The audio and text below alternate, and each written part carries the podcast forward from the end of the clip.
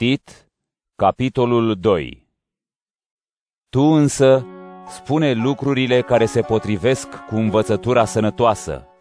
Bătrânii să fie treji, demni de cinste, cumpătați, sănătoși în credință, în dragoste, în răbdare. Bătrânele, de asemenea, să aibă o purtare cum se cuvine sfinților, să nu fie bârfitoare și nici robite de vin mult, ele trebuie să îndemne la bine, să le îndrume pe cele tinere să-și iubească bărbații, să-și iubească copiii, să fie cumpătate, curate, să aibă grijă de casa lor, să fie bune, supuse bărbaților lor, ca să nu fie defăimat cuvântul lui Dumnezeu. Pe cei tineri, de asemenea, îndeamnă-i să fie cumpătați, în toate arătându-te că tu însuți ești model de fapte bune. Dă dovadă de învățătură neschimbătoare, demnă, arată că ai cuvânt sănătos, ireproșabil,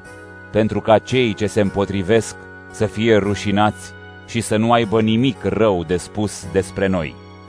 Îndeamnă-i pe sclavi să se supună stăpânilor lor în toate privințele, să fie plăcuți, să nu le întoarcă vorba, să nu fure nimic, ci să arate pe deplin bună credință, ca în toate să facă cinste învățăturii lui Dumnezeu, Mântuitorul nostru. Pentru că harul mântuitor al lui Dumnezeu s-a arătat tuturor oamenilor, învățându-ne să părăsim fără de legea și poftele lumești și să trăim în veacul acesta în chip cumpătat, cu dreptate și cu cernicie, așteptând fericita nădejde și arătarea slavei Marelui nostru Dumnezeu și Mântuitor, Iisus Hristos, care s-a dat pe sine pentru noi, ca să ne răscumpere din nelegiuire și să curățească pentru sine un popor ales,